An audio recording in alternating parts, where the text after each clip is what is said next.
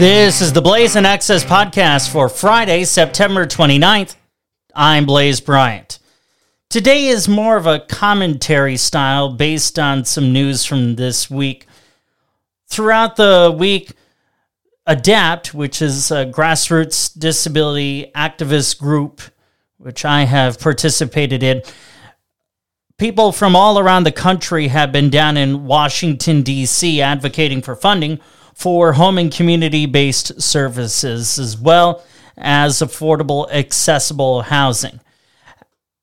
ADAPT has been encouraging Congress and the Biden administration to increase funding for home care attendants because, let's face it, home care workers do not get paid enough, which means the disabled people who rely on home care are not getting the support they need. There's all sorts of turnover which just creates a bad system of care, quite frankly. And New York is certainly leading the nation in the home care crisis. There's no doubt about that. We also struggle in this country with affordable, accessible housing. A lot of places, it's just very expensive.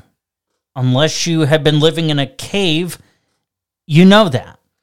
And from an accessibility standpoint, a lot of houses and a lot of buildings are just not made to be accessible for people who are wheelchair users or rely on other mobility aids such as walkers, canes, etc.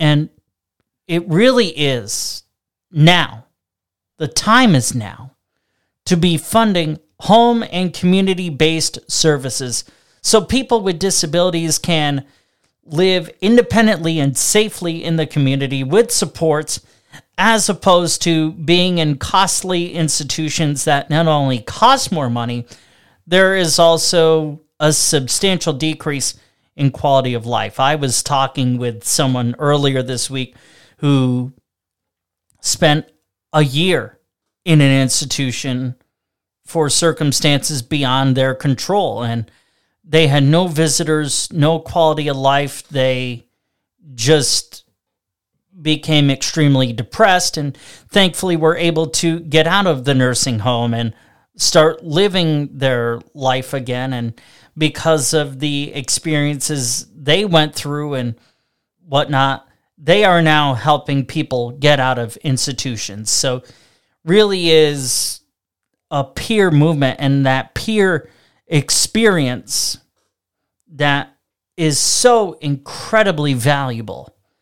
And again, we need to be doing more to ensure people with disabilities can live, thrive, survive, and succeed in the community.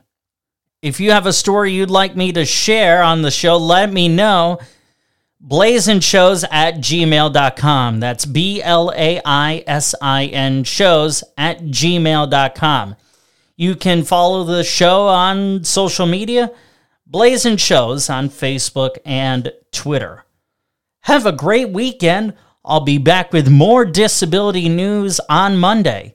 I'm Blaise Bryant. You are listening to the Blaisin' Access podcast, amplifying the disability voice one story at a time.